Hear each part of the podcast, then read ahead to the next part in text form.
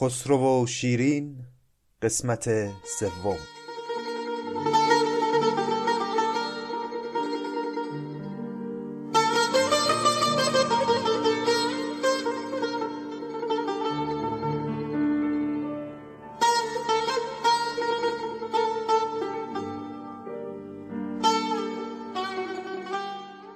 سلام. چیزی که میشنوید 27 مین قسمت از پادکست نظامی گنجوی است.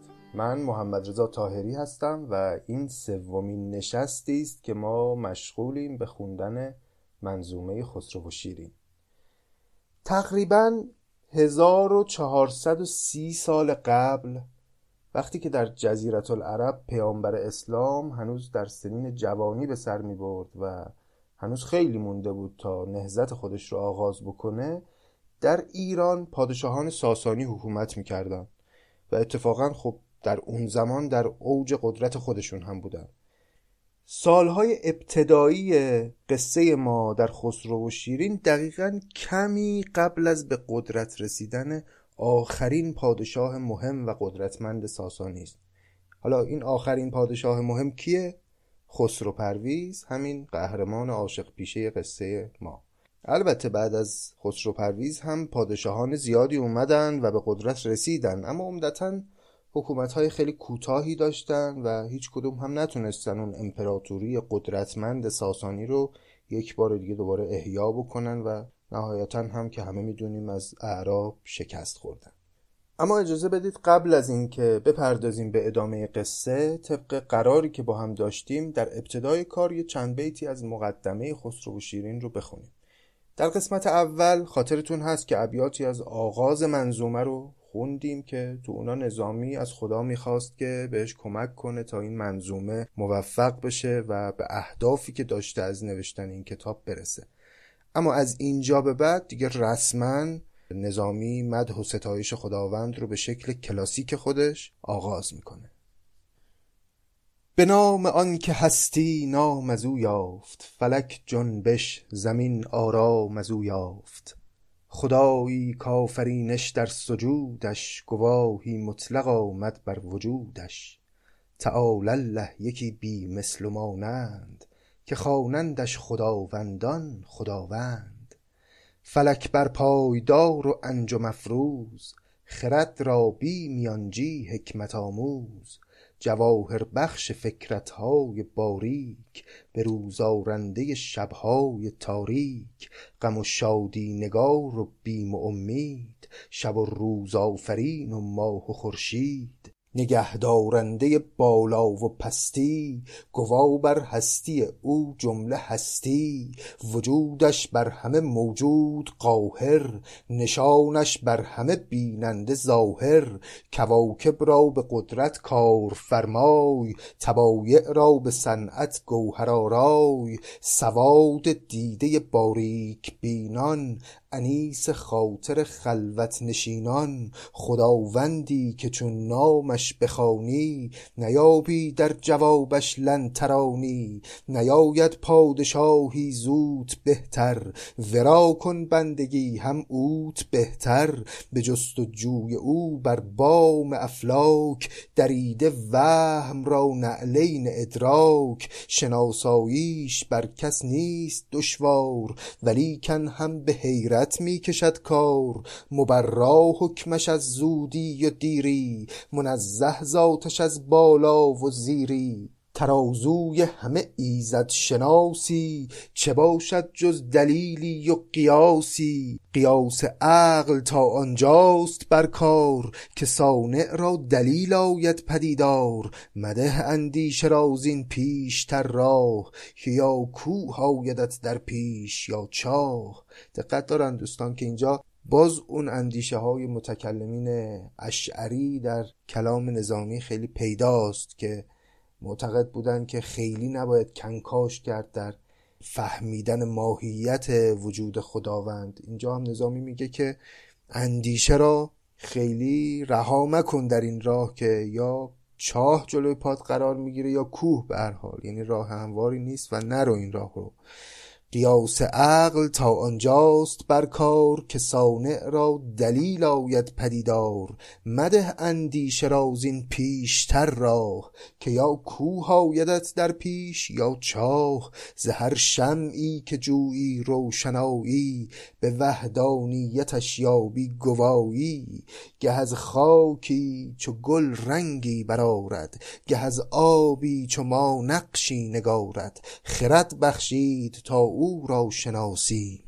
بصارت داد تا هم زو هراسیم فگند از هیأت نه حرف افلاک رقوم هندسی بر تخته خاک. نبات روح را آب از جگر داد چراغ عقل را پیه از بصر داد. جهت را شش گریبان در سر افگند زمین را چار گوهر در بر افگند. چنان کرد آفرینش را به آغاز که پی بردن نداند کس بدان راز.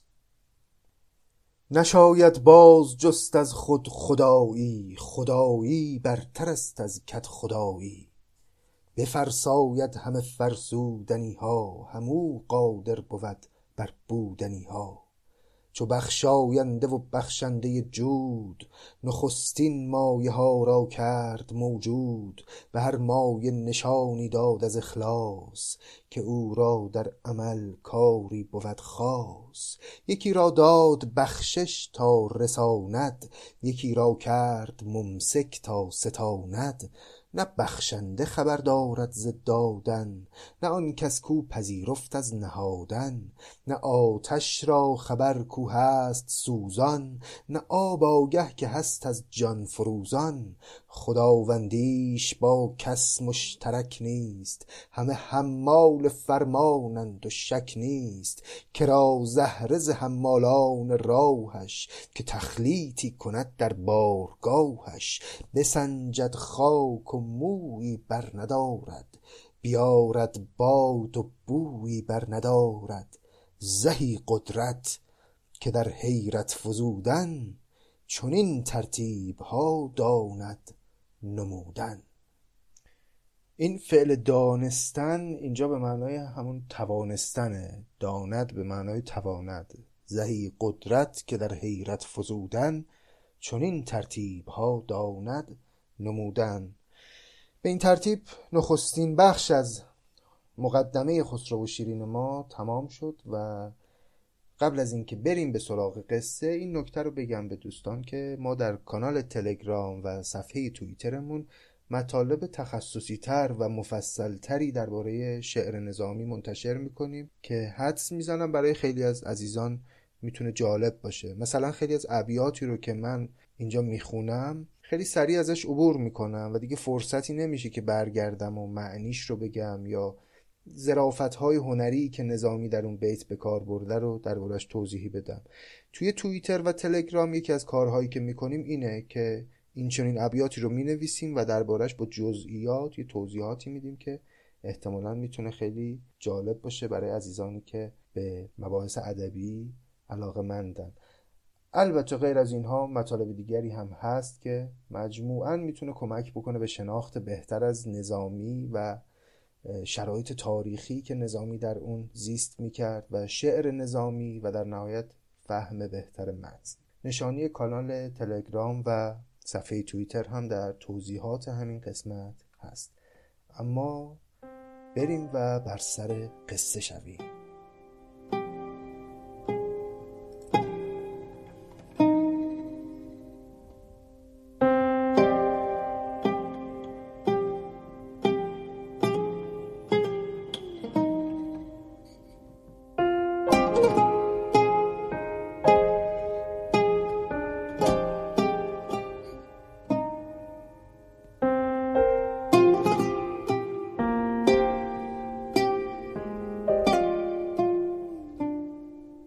خاطر مبارکتون هست که در قسمت قبل گفتیم که خسرو پرویز وقتی که وصف شیرین رو از زبان شاپور شنید بهش گفت که اینطوری نمیشه. باید بلند شی بری به سرزمین ارمن و ببینی که مزه دهن شیرین چیه و اگر علاقه به پیوند با کسی مثل من داره پیام مهر و دوستی من رو به او برسونی و متمایلش کنی که بیاد و به وصل ما برسه.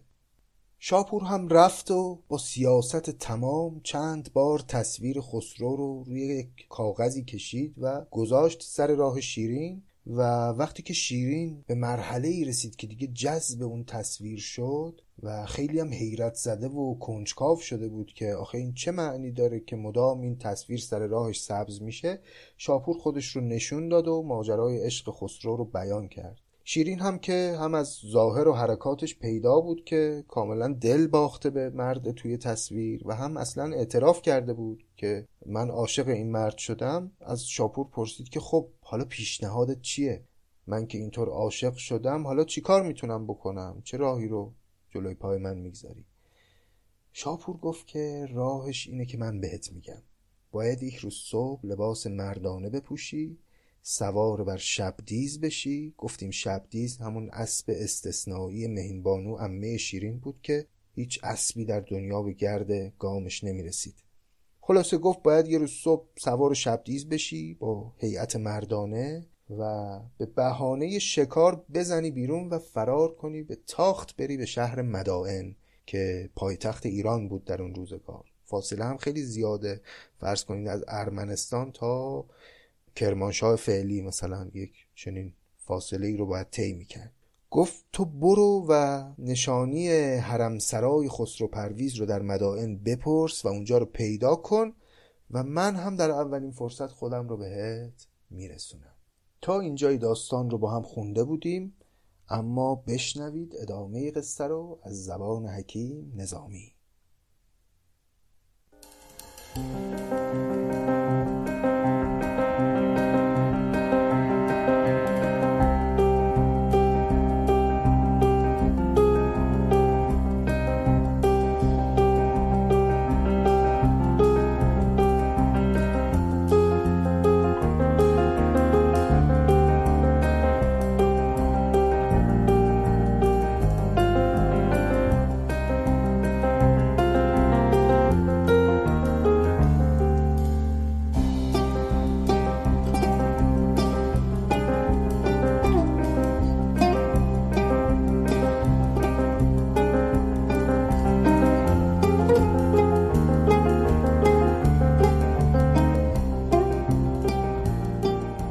بدو شاپور گفت ای رشک خورشید دلت آسوده باد و عمر جاوید. صواب آن شد که نگشایی به کس راز کنی فردا سوی نخجیر پرواز.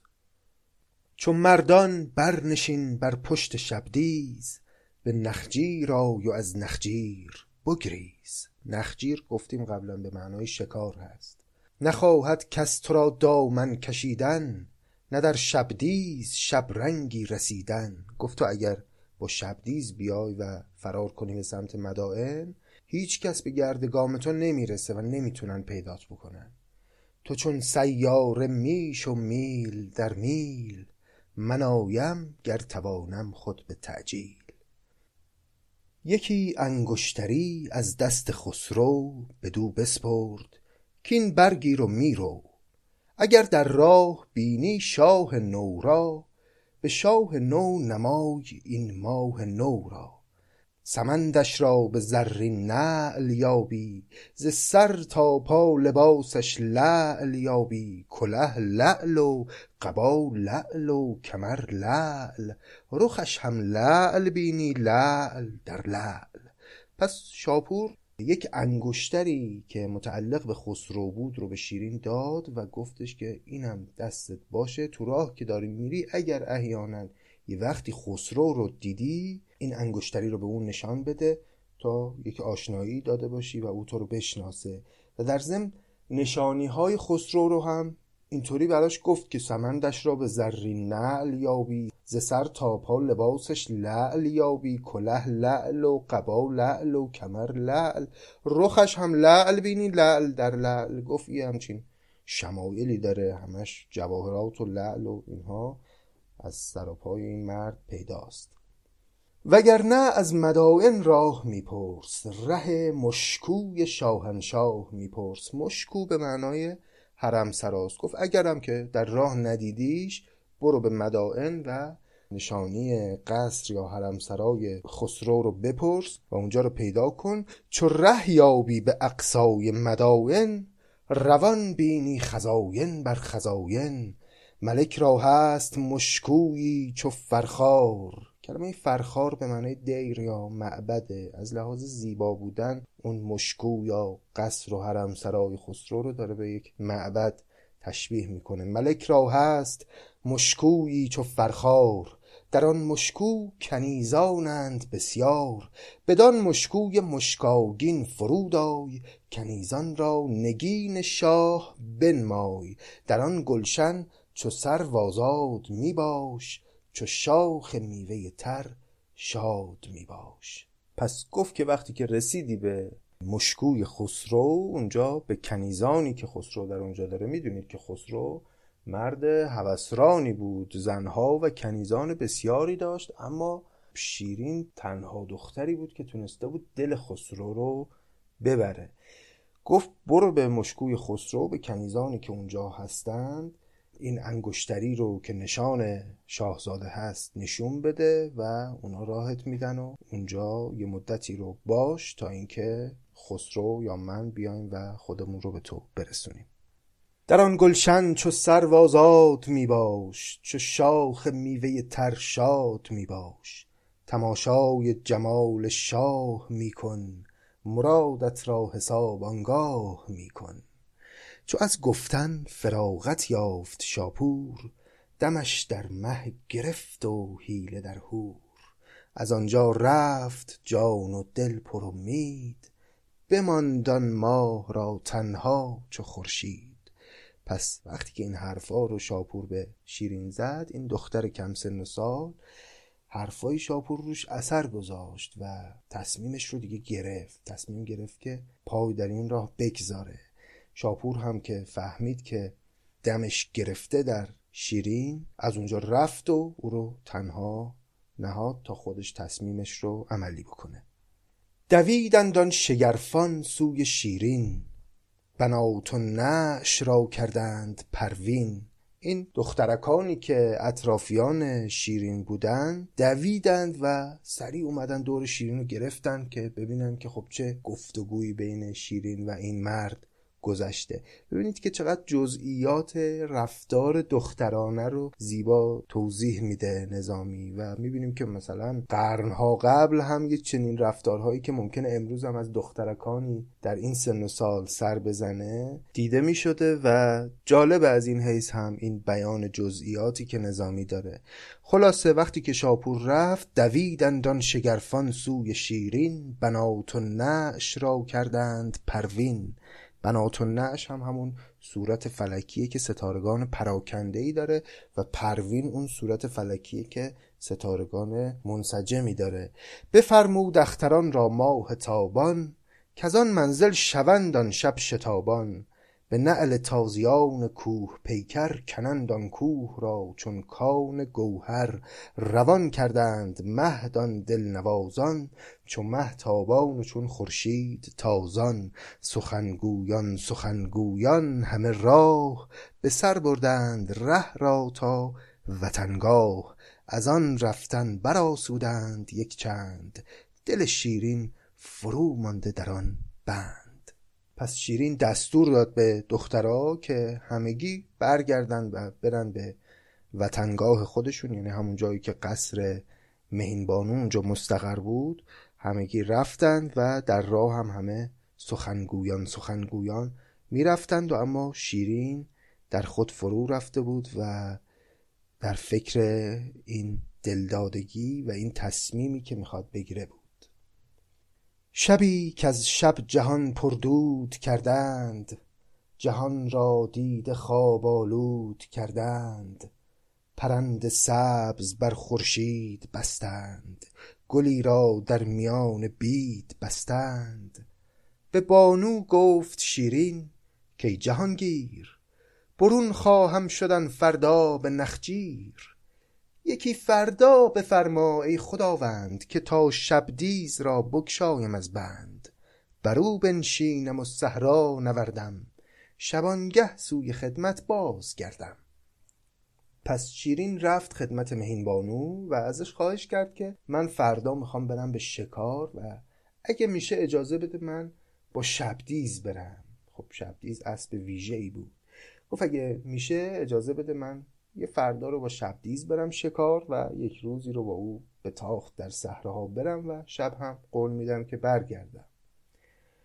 مهین بانو جوابش داد که ای ماه به جای مرکبی صد ملک درخواه به حکم آنکه این شبرنگ شبدیز به گاه پویه بس تند است و بس تیز چو رعد تند باشد در غزیدن چو باد تیز باشد در وزیدن. مبادا کز سر تندی و تیزی کند در زیر آب آتش ستیزی. وگر بر وی نشستن ناگزیر است نه شب زیباتر از بدر منیر است. لگام پهلوانی بر سرش کن به زیر خود ریاضت پرورش کن. پس مهین بانو گرچه خیلی هم گویا راضی نیست و نگرانه و میگه که خیلی سخت سواری گرفتن از شبدیز چون خیلی سرعت بالایی داره و خطراتی ممکنه برای تو داشته باشه. اما در عین حال در نهایت میپذیره. میگه به هر حال عزیزتر از تو برای من کسی نیست. نه شب زیباتر از بدر منیر است. این شبدیز هرچی هم باشه که زیباتر از تو نیست عزیزتر از تو نیست برای من. و میپذیره میگه لگاوم پهلوانی بر سرش کن. به زیر خود ریاضت پرورش کن. یه کمی اول در همین منطقه خودمون سوارش بشو و رامش بکن و عادتش بده به خودت و همچنین لگام پهلوانی هم بر سرش کن. یعنی یک انانی بر او بزن که بتونه این اسب رو کنترل بکنه. رخ گلچهره چون گلبرگ بشکفت. زمین بوسید و خدمت کرد و خوش خفت. چو برزد بامدادان خازن چین به درج گوهرین بر قفل زرین. برون آمد ز درج آن نقش چینی شدن را کرده با خود نقش بینی. دقت دارید که هرگاه که نظامی می‌خواد بگه شب شد یا صبح شد اینو با زبان استعاره میگه. الان مثلا می‌خواد بگه صبح شد میگه چو برزد بامدادان خازن چین به درج گوهرین بر قفل زرین. میگه بر صندوقچه ای که پر از گوهر بود یک قفل زرین زدند.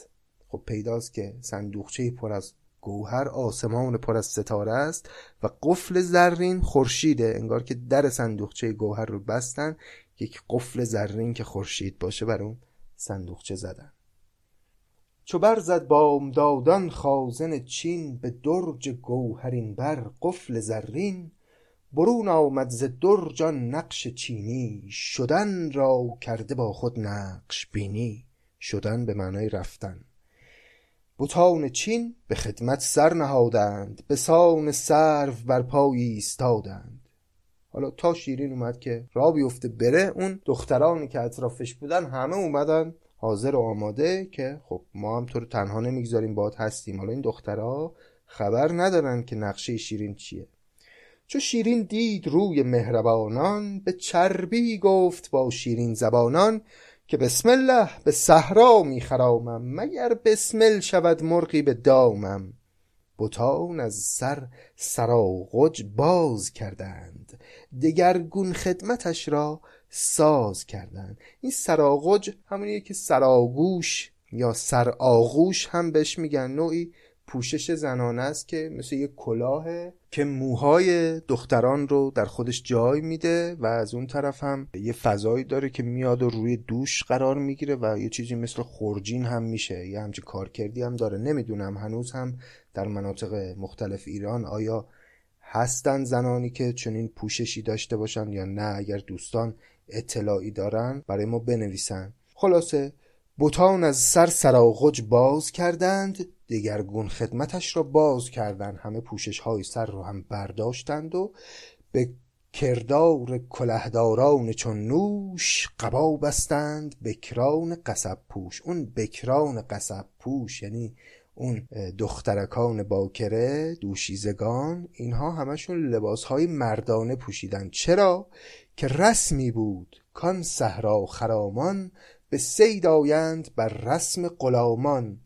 همه در گرد شیرین حلقه بستند چو حالی برنشست و برنشستند. پس ماجرا اینطور بود که رسم بوده که وقتی دختران می‌رفتن به شکار لباس مردانه میپوشیدن. حالا احتمالا برای اینکه در رزم و اینها راحت تر باشن لباس های زنانه شاید یکم دست و پاگیر بود. پس شاپور فکر اینجاش هم کرده بود که گفت تو به بهانه شکار بزن بیرون.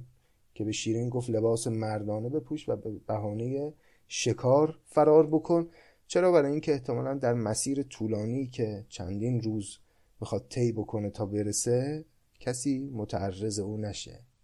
اون فعل برنشستن هم که داشتیم به معنای بر روی اسب نشستنه. یعنی هر جا گفتن فلانی برنشست یعنی نشست روی اسب. همه در گرد شیرین حلقه بستند چه حالی برنشستو برنشستند. به صحرایی شدند از صحن ایوان به سرسبزی چو خضر از آب حیوان در آن صحرا روان کردند رهوار و آن صحرا به صحراهای بسیار. زمین از سبزه نزهتگاه آهو هوا از مشک پر خالی ز آهو. سرانجام اسب را پرواز دادند عنان خود به مرکب باز دادند. یکم که گذشت اینا کم کم شروع کردن همشون به تاختن توی این صحراها. بت لشکر شکن بر پشت شبدیز سواری تند بود و مرکبی تیز. چو مرکب گرم کرد از پیش یاران برون افتاد از آن هم تک سواران. گمان بردند کسبش سر کشیده است ندانستند کو سر در کشیده است. بسی چون سایه دنبالش دویدند ز سایه در گذر گردش ندیدند. پس همین که اینها شروع کردن به تاختن ناگهان شیرین اسب رو شبدیز رو هی کرد و سرعتی گرفت که همه اونها رو جا گذاشت و اینها تصور کردن که اسبش رم کرده و دیگه شیرین کنترلی بر این اسب نداره. هی رفتن دنبالش گشتن ببینن چه اتفاقی براش افتاد ولی به گردش هم نرسیدن و هیچ نشانی ازش پیدا نکردند.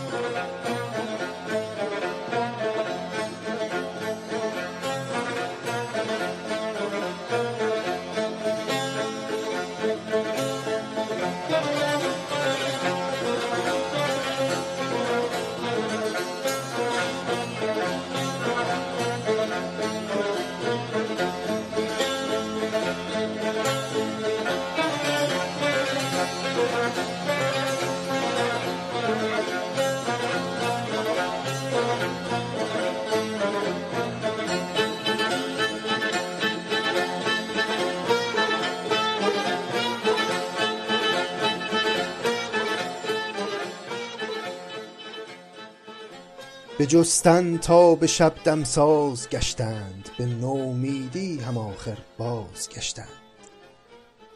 ز شاه خویش هر یک دور مانده به تن رنجه به دل رنجور مانده.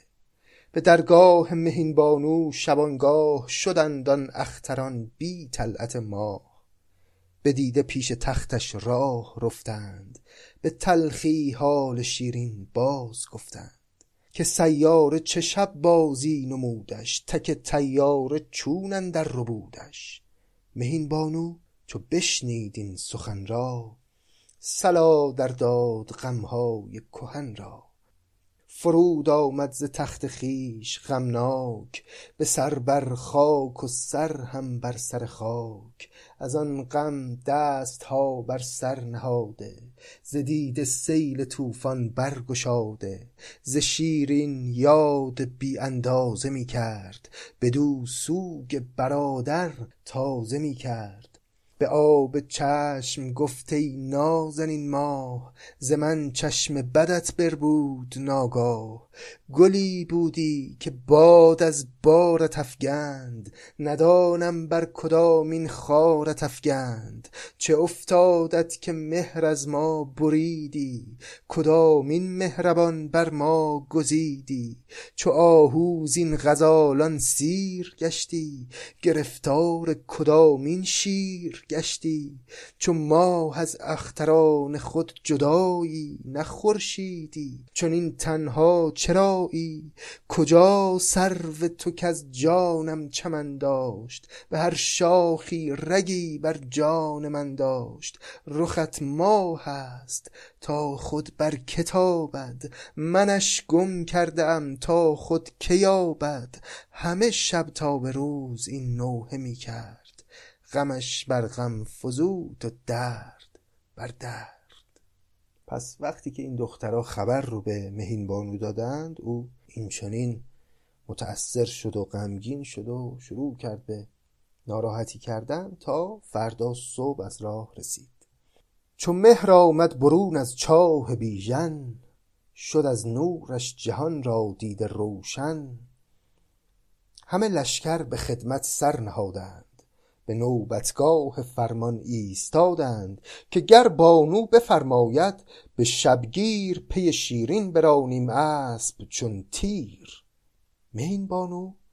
به رفتن میل ننمود. نه خود رفت و نه کس را نیز فرمود. صبح که شد همه لشکریان اومدن دور مهین بانو و گفتن که اگر دستور بدی همین الان میریم و همه جا رو میگردیم و هر جوری هست شیرین رو پیدا می‌کنیم. اما در کمال تعجب مهین بانو گفت که نه نیازی نیست کسی بره. مهین بانو به رفتن میل ننمود نه خود رفت و نه کس را نیز فرمود. چو در خواب این بلا را بود دیده که بودی بازی از دستش پریده. چو حسرت خورد از پرواز آن باز همان باز آمدی بر دست او باز. دیشبش یه خوابی دید مهین بانو. خواب دیده بود که یک باز خیلی عزیز و دوست داشتنی داره که از دستش میپره و میره. وقتی حسرت می‌خوره که این باز چرا از دستش رفت دوباره اون باز بر میگرده و بر دست او مینشینه. او این خواب رو بدین عنوان تعبیر کرد که پس شیرین برخواهد گشت.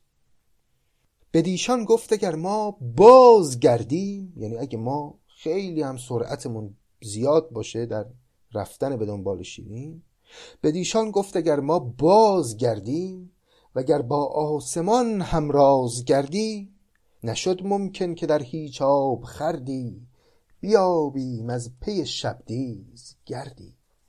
نشاید شد پی مرغ پریده نه دنبال شکار دام دیده. کبوتر چون پرید از پس چه نالی؟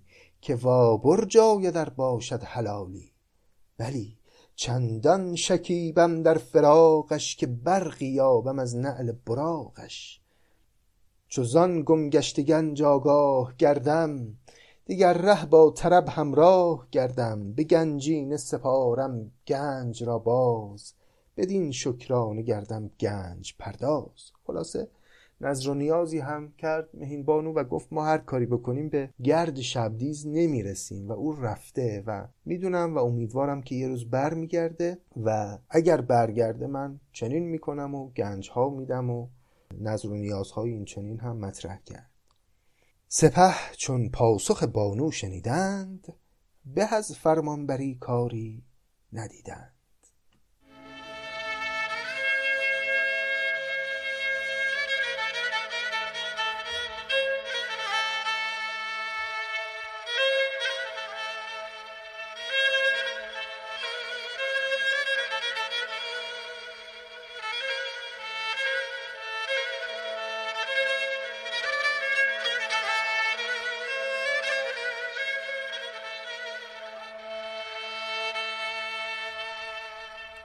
وزان سوی دگر شیرین به شبدیز جهان را می نوشت از بهر پرویز. این فعل نوشتن به معنای درنوردیدن هست. یعنی جهان رو در می نوردید و زمین ها رو با سرعت بسیار بالا طی می کرد. و آن سوی دگر شیرین به شبدیز جهان را می نوشت از بهر پرویز. چو سیار شتاب آهنگ می بود ز ره رفتن به روز و شب نیاسود. قبا در بسته بر شکل غلامان همی شد ده به ده سامان به سامان. نبود ایمن ز دشمن گاه و بیگاه به کوه و دشت می شد راه و بیراه رونده کوه را چون باد می راند به تک در باد را چون کوه می ماند. این کلمه تک که پیش از این هم چند باری تکرار شد به معنای دویدن یا تاختن هست. میگه به تک در باد را چون کوه میماند. یعنی وقتی که میتاخت باد رو هم مثل کوه بر جای خودش میخکوب می‌کرد. روند کوه را چون باد میراند به تک در باد را چون کوه میماند. نپوشد بر تو آن افسانه را راز که در راهی زنی شد جادویی ساز یکی آیینه و شانه درافگند به افسونی به راهش کرد در بند. فلک این آینه وان شانه را جست کز این کوه آمد و زان بیشه بررست زنی کو شانه و آیینه بفگند ز سختی شد به کوه و بیشه مانند اینجا نظامی برامون یک حکایت افسانه‌ای خیلی کوتاه رو تعریف می‌کنه که بی ارتباط نیست با حال امروز شیرین.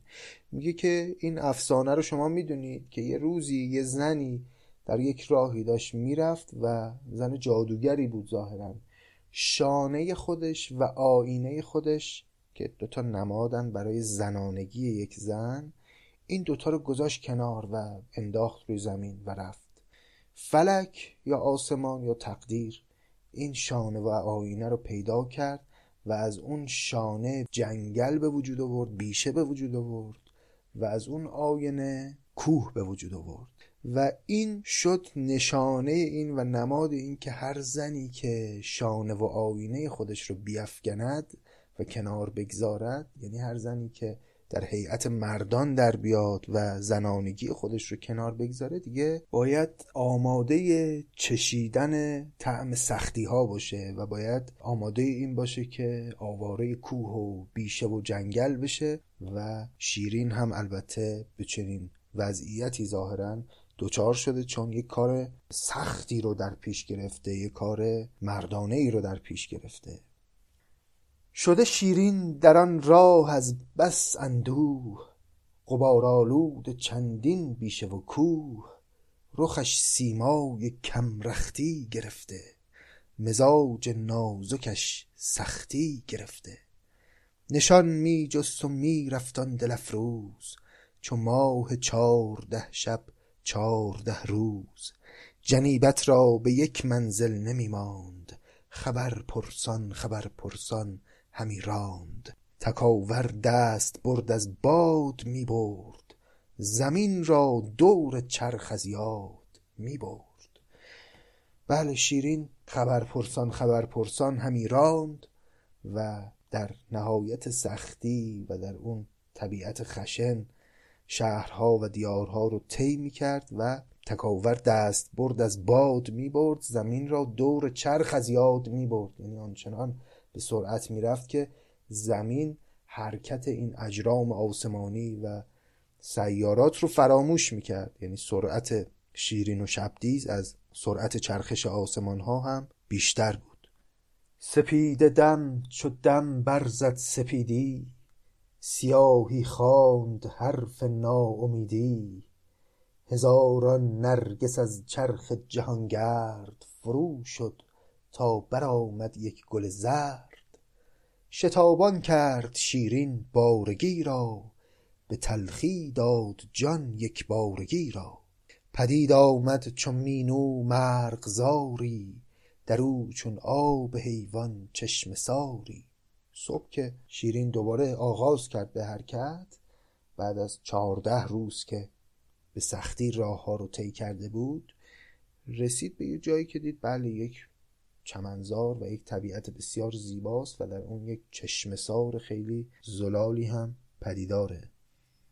پدید آمد ز مینو مرغزاری در او چون آب حیوان چشمه ساری ز شرم آب آن رخشنده خوانی شده در ظلمت آب زندگانی. کلمه خانی به معنای حوزچه یا همون چشمه هست.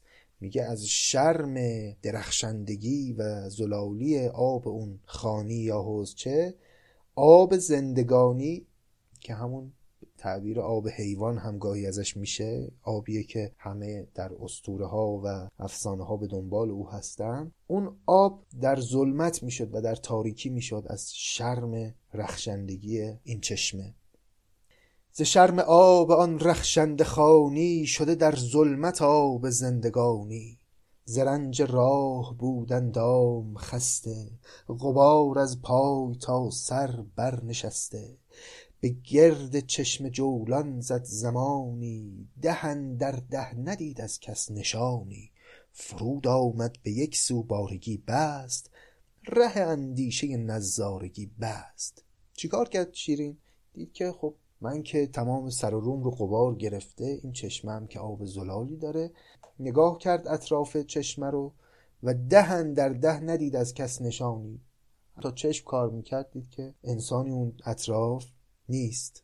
فرود آمد به یک سو بارگی بست ره اندیشه نظارگی بست. اومد از اسب پایین و اسبش رو بست به یک درختی و دیگه نگرانی این که آقا یه کسی ممکنه بیاد منو ببینه اگه بخوام خودم رو شستشویی بدم در این چشمه رو از ذهنش دور کرد. ره اندیشه نظارگی بست. دیگه سعی کرد که نگران این ماجرا نباشه و چون خیلی خسته و غبارآلود شده بود خواست یک تنی به آب بزنه و یک حمامی بکنه در اون چشمه. چو قصد چشمه کردان چشمه نور فلک را آب در چشم آمد از دور. بسیار این ابیات زیباست دوستان. داره میگه وقتی شیرین قصد چشمه کرد یعنی تصمیم گرفت که لباس ها رو در بیاره و وارد آب چشمه بشه فلک را آب در چشم آمد از دور. یعنی آسمان که از اون بالا داشت این صحنه رو می‌دید آب در چشمش اومد تا نبینه اندام شستن شیرین رو و افت شیرین حفظ بشه. چو قصد چشمه کردان چشمه نور فلک را آب در چشم آمد از دور. سهیل از شعر شکرگون برآورد نفیر از شعری گردون برآورد. یه توضیح هم درباره این بیت بدم.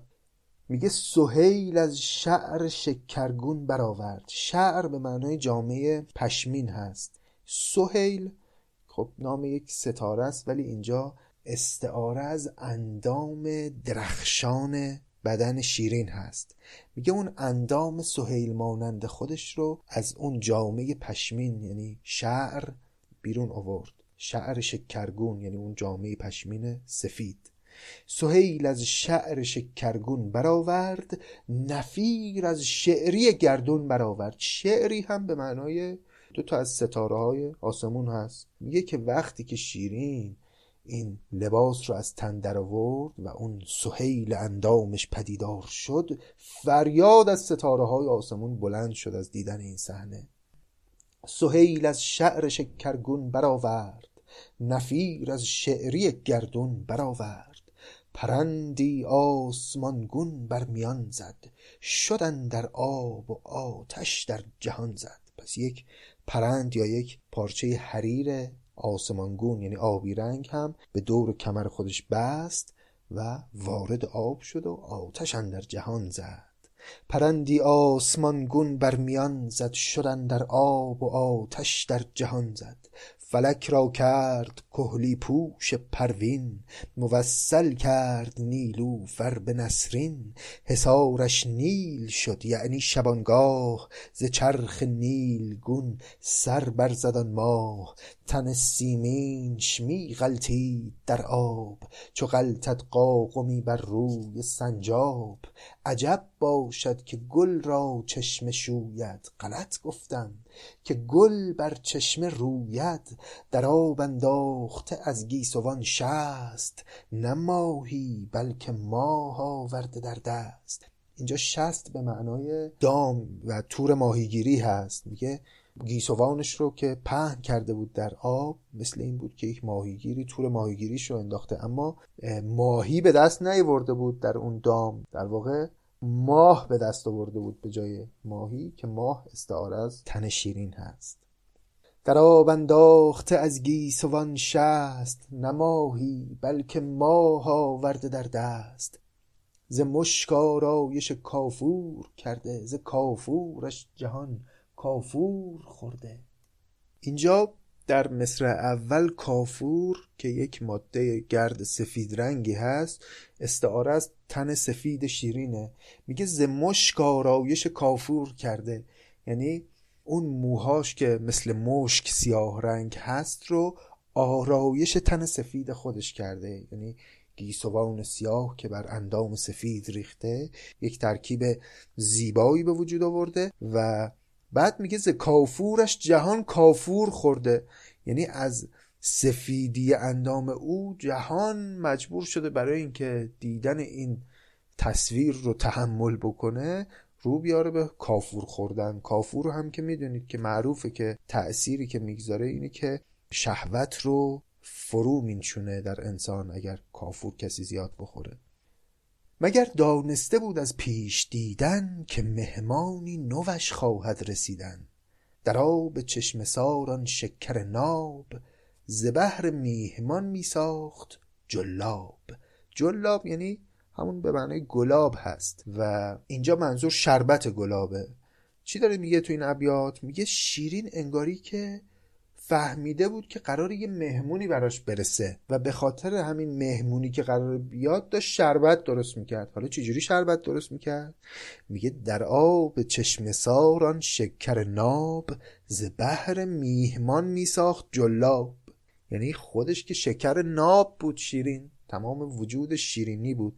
وقتی رفته بود تو اون آب زلال اون چشمه که انهو داشت با شکر وجود خودش و آب اون چشمه یک شربتی درست می‌کرد. گویا خبر داشت که قرار یک مهمانی براش برسه. حالا چه مهمانی؟ هنوز مشخص نیست و این حرف و نظامی انگار تو دلش داره میگه. این ابیات خیلی من بینش توضیح دادم. چون خیلی پاره پاره شد من حیفم میاد که یک بار دیگه از ابتدا این بخش تنشستن شیرین رو پشت سر هم براتون نخونم. چو قصد چشمه کردان چشمه نور فلک را آب در چشم آمد از دور. سهیل از شعر شکرگون برآورد نفیر از شعری گردون برآورد. پرندی آسمانگون بر میان زد شدن در آب و آتش در جهان زد. فلک را کرد کهلی پوش پروین موصل کرد نیلوفر به نسرین. حصارش نیل شد یعنی شبانگاه ز چرخ نیلگون سر برزد آن ماه تن سیمینش می غلتید در آب.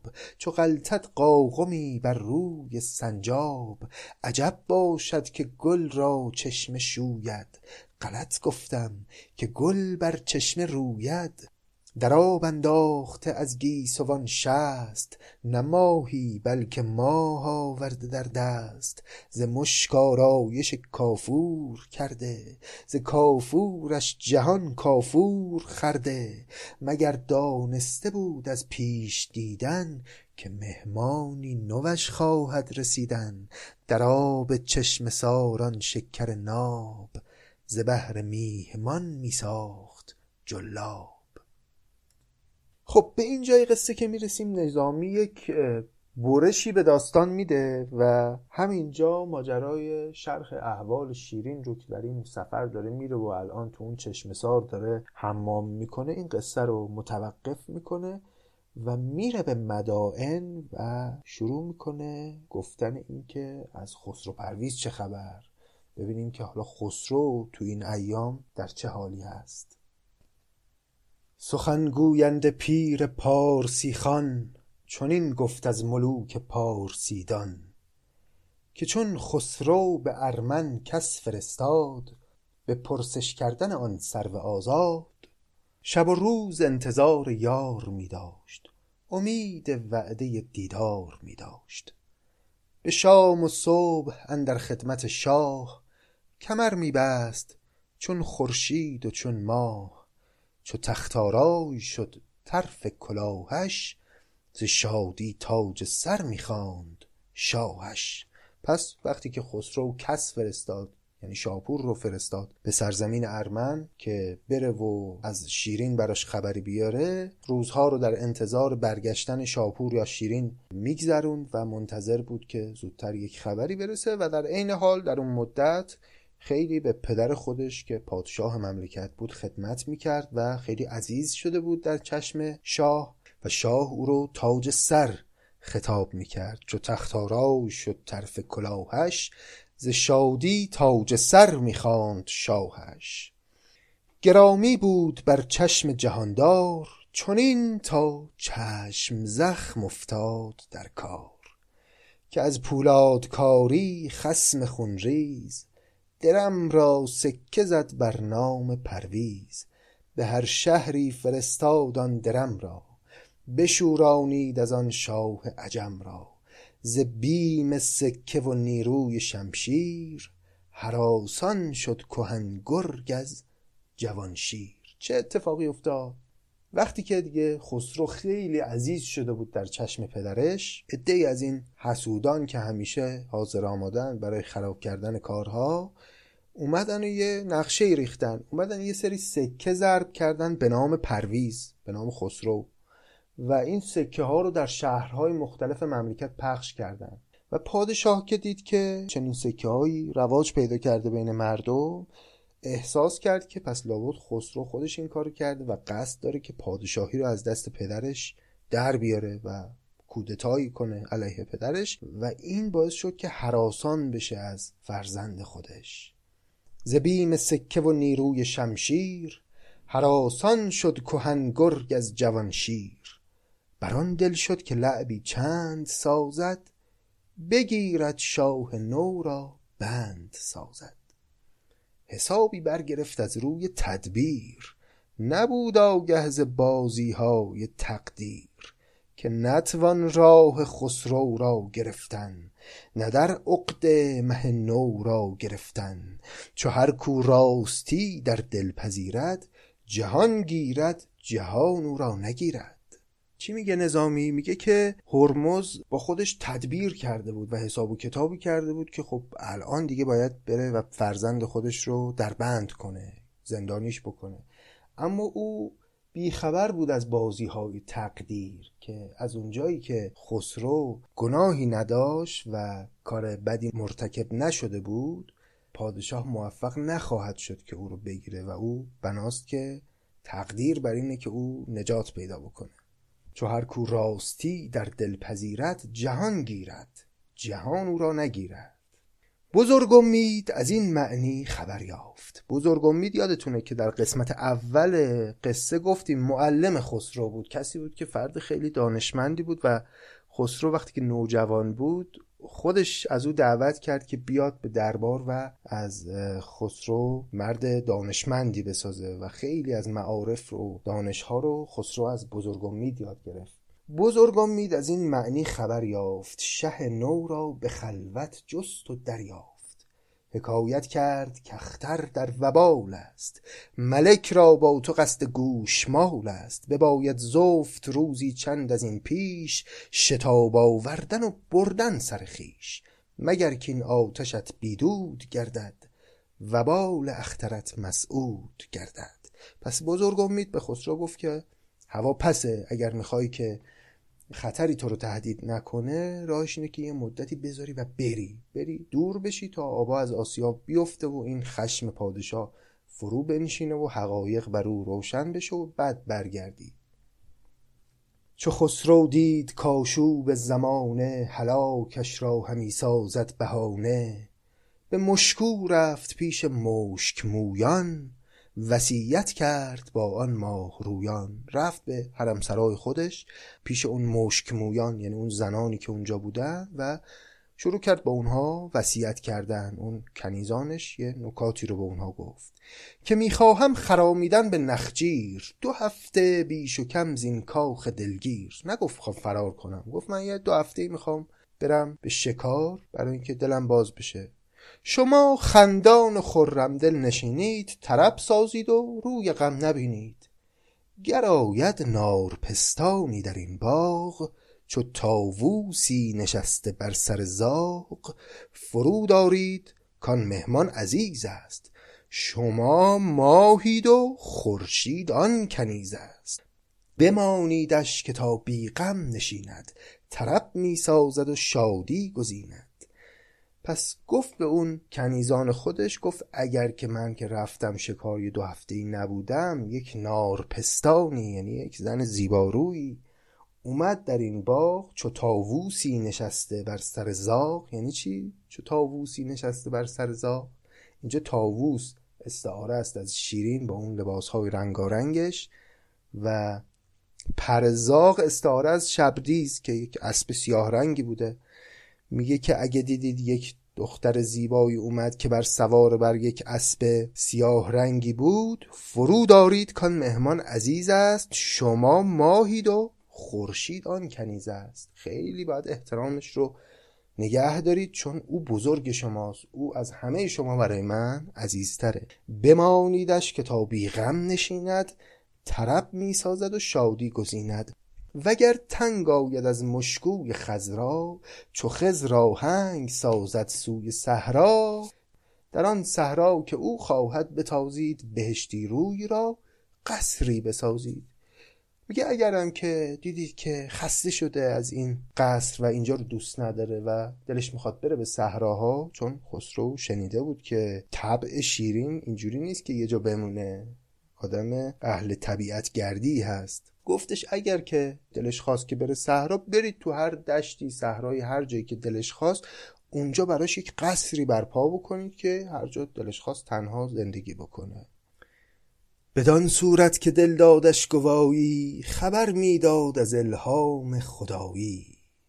اینجا نظامی داره به ما میگه. میگه که اینجوری که این حرفایی که خسرو زد خداوند یک الهامی به خسرو کرده که چنین حرفایی به زبونش اومده. انگار که رفتارهای شیرین رو داشت پیش بینی می‌کرد. بدون اینکه حتی شیرین رو یک بار دیده باشه. این همون نقش اون تلپاتی عاشقانه است که حالا تو این داستان اصلا خیلی دربارش خواهیم دید و نظامی بارها به یک موضوعی به نام همت اشاره می‌کنه که این همت فکر می‌کنم در هفت پیکرم یه جا دربارش صحبت کرده بود که همون انرژی های درونی پنهان آدم هاست که می‌تونه یک تأثیراتی بذاره و آدم ها رو از موضوعاتی آگاه کنه و تأثیرات دیگری هم داره که قرخ بهش رسیدیم دربارش بیشتر سخن میگیم.